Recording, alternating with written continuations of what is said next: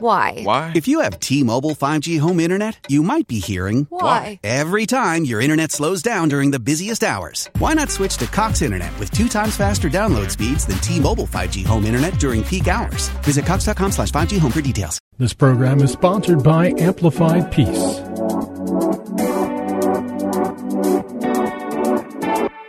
Hi, everyone, and welcome to Amplify Peace. We are all about exploring how we can listen, learn, and live differently in this crazy world. Well, today we want to discover the impact of empathy, the strength of unity, the power of love, and the beauty of humanity. I'm your host, Lisa Jernigan. And joining me today is my good friend, Tyler Hutchkins, who he's really somebody that practices his faith and he takes it into the community. And you can see Tyler, you, I just had heard his name for so many years and finally we connected a year or so ago and been working and serving on several projects together because he's just the guy that makes things happen. So Tyler, first of all, I don't want to tell too much of your story because I want you to, but welcome to Amplify Peace. Thanks for having me, Lisa. Well, I'm super excited to have you. And I, first of all, I want you to share a little bit about who you are and why you do all the things that you do. Yeah. Um, so married to my wife, Kelsey, um, and about end of 2010, um, started to become a follower of Jesus Christ. And that has changed my trajectory um, in the decisions that I've made and the way that I look at the world.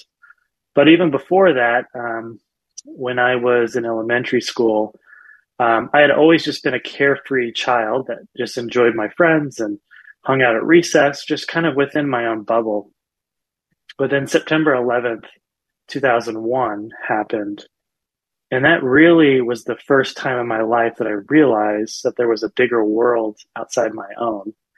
And when that day happened, I started to ask some questions, which is who are the, who's Al Qaeda and what are the Twin Towers? Why would people do something so evil? And at that age, I was able to realize like something's off, something's broken. And it just planted a seed in my heart that I knew when I got older that I wanted to be a positive impact in the world. And so that's really fueled me, uh, combining that with following Christ. And, you know, Christ is a light in the darkness, and he's called us to be that light as well. And it's still a dark world, um, but there's light that's shining, and that's through his followers. And ultimately, it's going to be all renewed again. And I'm just um, loving having this new perspective and really an answer for the world's uh, problems. Well, okay, a couple things about it. First of all, you said when you're a little kid in September 11th, and I'm like, okay, I was an adult with kids. And so it's like, okay, well, there we go. And it's just like you realize the generation, right? Of like yeah. how people remember that date and, and, uh, and at the stage of life you're at. But I, what I so appreciate about your story is like this, this horrific events started happening in our world and it created this curiosity within you. And I think a lot of times in our journey uh, to answer our whys and no matter what we do, it first starts with curiosity. Like something has happened. We've seen something. We've experienced something and we can't let it go. We've got to, we got to explore it more. So I just appreciate that you leaned in with curiosity and just to see where that, those initial questions has led you today in your adult life and the work you're doing. You're very engaged with, uh, like even with the city of Gilbert, working with the mayor and the councils and helping to really, um, create a, a more mutually beneficial community and culture for people in our in our cities and i just love that heart and when i was thinking about uh thinking about you thinking about our conversations we've had in the past um, and the things that we're working on i think a lot of it can be summarized by neighbor love and what does it truly mean to love our neighbor but then i think we have to back up and ask another question who is my neighbor so I mean, you just kind of shared a story, but how would you answer like, who is my neighbor first? And then how do I, what does it mean to love my neighbor? Yeah. So that thread in my heart, which was, I want to impact the world and make a positive difference. Uh, it just planted a seed in my heart, but I couldn't do anything uh, at the age that I was. But as I got older, when I was 17, uh, town hall was right across the street. And so I was like, well, I can start going to town council meetings and just being engaged. And that really uh, pushed me through um, really becoming involved in local cities. And, and I look at myself as a bridge builder between local government and the church and vice versa. And so who is, who is my neighbor? It's everyone that I come in contact with. And the question that the lawyer is asking Jesus, who is my neighbor, um, is, um, well, who do you want me to love? Mm-hmm. And really, we're called to love everyone. Jesus is mm-hmm. clarifying that our neighbors is everyone. We're all made in the image of God. And so we are to love everyone we come in contact with. I, you know, and it's so easy to just, we talk about echo chambers, you know, to just, and then that's where we stay. And those are the people that we love. And it's, it's uncomfortable sometimes to step outside of those with people that have different beliefs, uh, different faith background, different politics, um, different life perspectives. And sometimes you encounter people that are hard, you know, that are hard to, to love sometimes for different reasons. But it, but again, like you said, everyone's created in the image of God. And this is why, you know, as peacemakers, we're like, it's, you have to practice a lot of times this, how do I love people and love like Jesus loved people? And Jesus talks so much about that. But I know you, I, just in conversations we've had prior, uh, you talk about God and, and just how God created and created man. And I just love you talked about partnerships, like how we get to partner with God. Can you just kind of walk us through uh, kind of a, a, study that you've done yourself, um, going back to Genesis? Because I think it's a beautiful kind of thread that kind of leads into today. Yeah, so we're we're called to walk in the same way of our Redeemer, which is Jesus Christ. And he walked roads that were very difficult and really challenging. And he also walked in ate with tax collectors and sinners. And we're to be around those those that are different than us. And um, it's an opportunity to um, to grow and to be more like Jesus.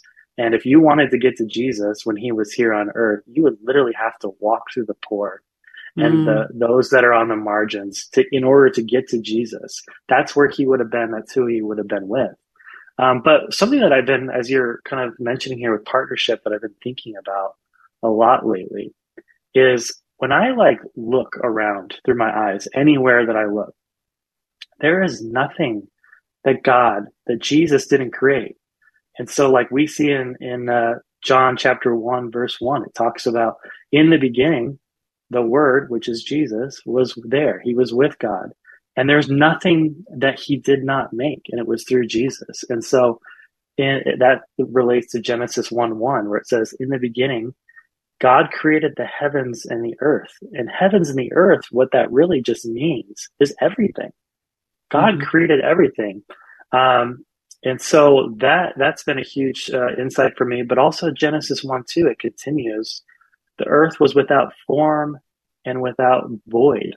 And the word in Hebrew, uh, without form and void, is tohu wavohu. Um, and this idea, it basically means that the earth was barren and uninhabited. And so God, when he created the world, he created it and it was like an alien wasteland before humanity was there. It was without form, without void. It was barren. It's kind of like a preserve when you preserve how, how it is. And so he created humanity in his image to become partners with him to work and to cultivate this world. And so it starts in the Garden of Eden and it's this garden, but God has always intended from the beginning in Genesis that this garden would turn into a city in the mm-hmm. very end. And we are to partner with God um, as his creation to cultivate this world. And, and the word culture literally comes from cultivate. And so we're to go and to, and to make roads, to make cities, to uh, make communities, to create art, to create music. There's all these things that God's put in the world, even the things that man has formed into something, um, like the blinds that are sitting in front of me. There's raw materials that God put into earth that He wanted us to to extract and to form into things because that's who God is. And if we're made in His image, we're to look like the artist and the designer and the construction worker that God resembles. I love those analogies. And like we are to create the cities, the roads. We don't think of all of the practical things, but we are also culture creators and to creating a culture that reflects the creator, right? And I love when it says God created. He's, he's still creating. And so we get to partner with him and ongoing creation and creating those cultures. When you start thinking about in those terms, partnering with God and, and he's kind of given us the responsibility and the opportunity and the privilege to create culture and create cities. That's an awesome responsibility that you're, you're causing me to think about that more going, that's why he created us. Sometimes we just, we get so caught up in the, the dailiness of life because it's so daily. It's every 24 hours and we forget really our why. And God has called us to a higher place to like join me in creating something beautiful. I think we forget what, what does beauty look like? How do we create beautiful places for people? Yeah. And, and we forgot. Yeah. We've forgotten that since Genesis. Mm-hmm. I mean, when you look at the rebellion, we, we forgot our calling mm-hmm. and mm-hmm. we have a choice. You know, humanity's had a choice. We can live up to the calling that God has given us or we cannot.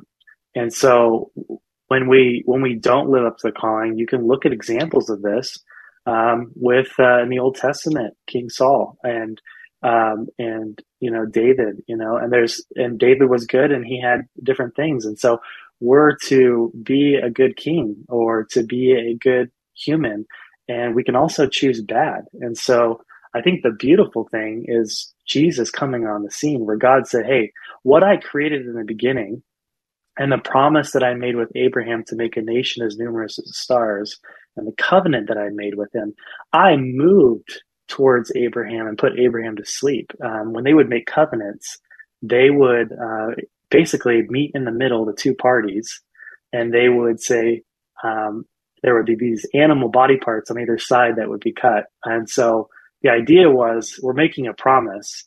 And if whoever breaks this promise, may they end up like the animal that is on either side of us. But God, with Abraham, puts him to sleep. And God mm is the one that moves through. And what God is saying in that moment is, Abraham, when you fail to live up to your calling, the one who is going to die will not be you. It will be me. And that's Jesus on the cross, where God is saying, Hey, I remembered my covenant. I remembered my promise and I'm going to restore broken things. I'm going to make them new. The sadness of this world will be will be fixed, and so that is going to lead into the return of Christ when He comes back. Um, but right now, we have the opportunity as followers of Jesus to be that light that uh, Jesus was, and so we're to go out into the world now and be pictures of the future kingdom. We're to go and cultivate. And it doesn't mean it's just pastors or ministry leaders you can you can be in secular positions and still be projecting the kingdom everywhere you go. And it's and a lot of it's not necessarily part of it's evangelizing and part of it's being that example but the way that you order things or the way that you cultivate things or the systems that you create that create flourishing and good um, you know all of that contributes to the future coming of the kingdom.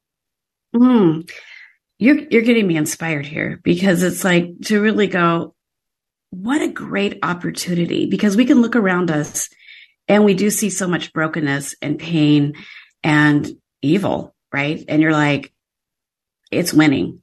And you can just kind of think that but it doesn't win in the end. And god is still god and he's still calling us to him to be a part of. You said something earlier that really resonated and I think it's really important to, to talk about and realize you said that for people to get to Jesus, they had to walk through the poor and, you know, the lepers, the, the hurting people, because that's who Jesus hung out with. That's where you would find him in those communities. I think if we really thought about ourselves, how would, if people were to find us, where would they find us? And a lot of times it's not among the marginalized, the poor.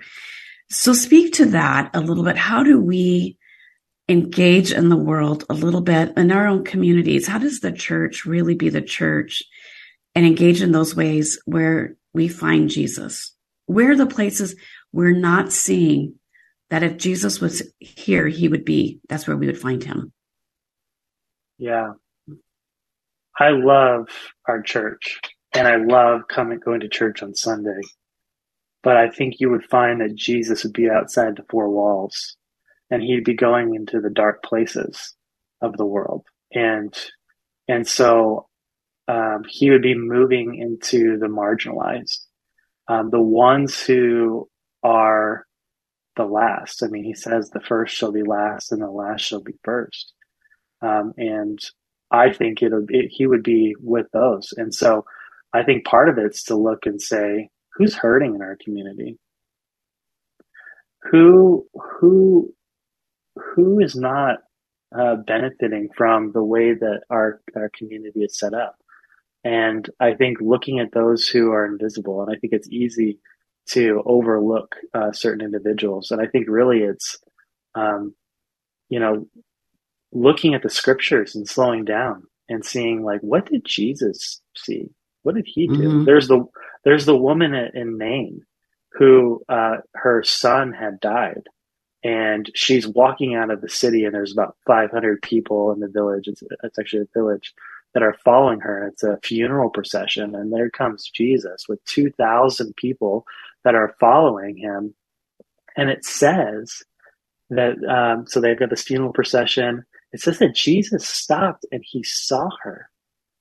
He saw the woman. There's, there's, there's so many people, but the woman who was hurting, Jesus stopped and saw. And the next thing it says that he was filled with compassion.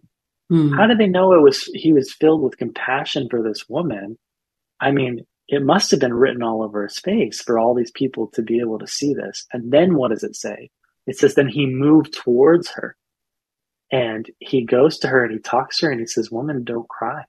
And he doesn't mean that in, in talking down sort of way, but he knows what he's going to do. He's going to raise her son up from the dead. Um, and he gives her son back to her. And why is that important? That's important because this woman, she already, it says she's a widow so she doesn't have her husband. And now she's just lost her son. And back then in those times, your security and your financial well being as a woman and your status in the community was dependent on your husband and then dependent on your son to be able to take care of you after that. Mm-hmm. And so Jesus looks at her and he has compassion and he moves towards her and then he restores her son back to her. And that, I mean, if we just have the eyes of Jesus and then filled with compassion and move towards those that are hurting, uh, we're following the way that he has set for us. Mm, uh, that's such a great story and example. And it's basically, what if we woke up every day and said, ask God, who do you want me to see this day?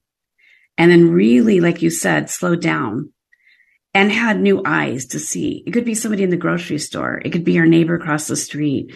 Like, who do we really need to see? And then, and then how do we just show up for them? Right. And I love how, you know, you said Jesus showed up with compassion and then that compassion led him to an action. And I, I think that's so much of like, what if we just practice that simple thing? But to a lot of times the action is messy right? And it requires something of us. And we're like, but I don't have time for that today. But how do we, again, slow down and create margin in our lives where we can, we can, we can respond and we can respond with compassion to people. Um, and I think that's important to just think about how do we show up in this world? And that's, you know, one of the things as peacemakers, how do we, how do we enter into those broken, messy places with hope and beauty and going, we see you. And that's such an important part. Like you said, Jesus saw her and all of us want to be seen and, and known. And so how do we, as partners with Christ, do that? And, you know, we talked about, you were, you know, talking, uh, when we were off talking about just the Bible about being one big story, right? And so just expand on that a little bit because I think there was so many parts in there and like, where do we see ourselves? Yeah. Um, so our culture is feeding all kinds of stories, and it's saying that you're a part of this consumer story. It's saying that you're to be part of this uh, success story. the American dream. You're part of this story. And and what the Bible is doing, it says, no, no, no, you're not a part of any other culture's story but God's. And so the Bible is not a collection of all these different books um, that are these individual stories. It's one big story that starts in Genesis in the garden and it ends with the city. Um, and and it, the climax is in the moment of Christ showing up on the scene. And so it's a big story. And so we, as followers of Christ, need to look at that pig story and say, what is this? What is God doing? Mm-hmm. And really, what he's doing is he's redeeming all of creation, not just you and me as humanity. God creates about everything that he created in the garden, everything. And so he's going to restore all that, and there will be this new earth. And we will be here on this earth in the end. It will be renewed. The fullness of what it was meant to be will be fully realized, and we will see each other. We will uh, we will play sports together, but it'll be sports without without sin. Um, it will be it will be joyful. We'll still hang out. We'll enjoy the goodness of god's creation. And so when jesus came it was the end coming and being in our present reality. Jesus is that light that coming future. And now with the holy spirit indwelling in us he is he has called us to go and to spread the kingdom. And now we are light. We're not the light. We're we're we're little lights. And mm-hmm. we're to go out into this dark world and and be pictures in every area of life every area every job. There is no job that is just secular. It's all sacred. It's all for the kingdom. It's all for christ. And in every space we have an opportunity to show the watching world hey there there's something beautiful what you're craving um, when you when you're taking positions on things of like there's something wrong, there's something unjust. Yeah, you're feeling something that God feels, but guess what? It's a much bigger story, and you should join this story with us because one day there'll be no more pain, there'll be no more pain, suffering, there'll be no more sickness or disease. There'll be joy, and you, we can all be a part of that. And so that's what I've been super excited with with as I think about really what is God doing and what's my purpose to follow him? I mean, Jesus literally said to follow him. And um, we weren't known as Christians originally. We were called followers of the way.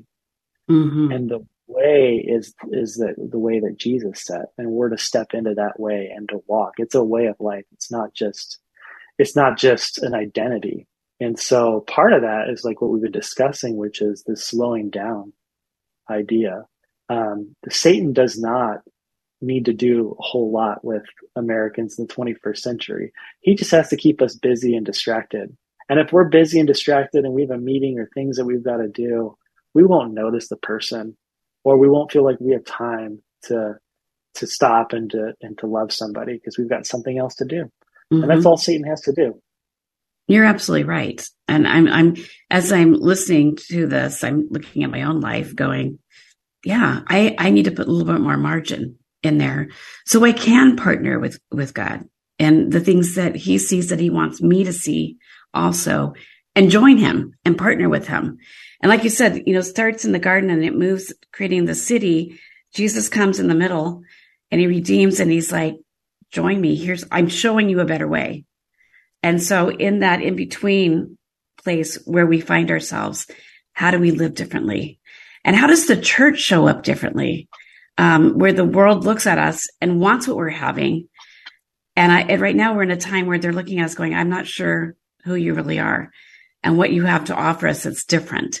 So how do we as Jesus followers really show the world something that's beautiful and that's flourishing? And like you, you know, I always think about, you know, what is heaven? Well, it's, it's a restored and it's like a place, like imagine earth without decay and, and death, where it's just like green is green and growing. Plants are growing. Things are growing. Things are not dying. And, and to your point, talking about just creation and how do we partner in creation with God and not seeing as something separate, but as, as a, the wholeness of creation, humanity and the created things that God has said, enjoy. And he, you know, he's asked us to enjoy that. And we, sometimes we just abuse it. Yeah, so it, and And I and I would just add to that real quickly is uh, uh, Sermon on the Mount. I mean, Jesus is correcting the, the religious leaders and saying, "You have heard that it was said to this is disciples. You have heard that it was said to uh, to uh, hate your enemy and you know and those sort of things." And and he's really correcting that. And I feel like we as followers of Jesus to look at the things that we've normalized that just aren't the ways of, of Jesus and and follow after him now on the way. Ah, thank you for this conversation today. I know that I'm personally walking away with some great takeaways. And I think uh, one of the challenges we probably want to leave our listeners, just one of many, is where do I fit in God's story? And what does that look like today? Because it's easy to go, someday I will but someday is today. And so how do I show up differently today in this world where I, I want to partner with God and seeing broken things restored and seeing people who God wants me to see. Well, as always, thanks for being a part of this podcast and the Amplify Peace community. For more information on living as a peacemaker in today's world, connect with us at amplifypeace.com and you can also follow us on all social media. Shalom. This program was sponsored by Amplified Peace. No matter how you connect with Allstate, you're in good hands. You'll find all our discounts for all your home and auto insurance needs online or by calling 888 Allstate. Discounts vary by state and are subject to terms and conditions. Allstate Fire and Casualty Insurance Company and affiliates, Northbrook, Illinois.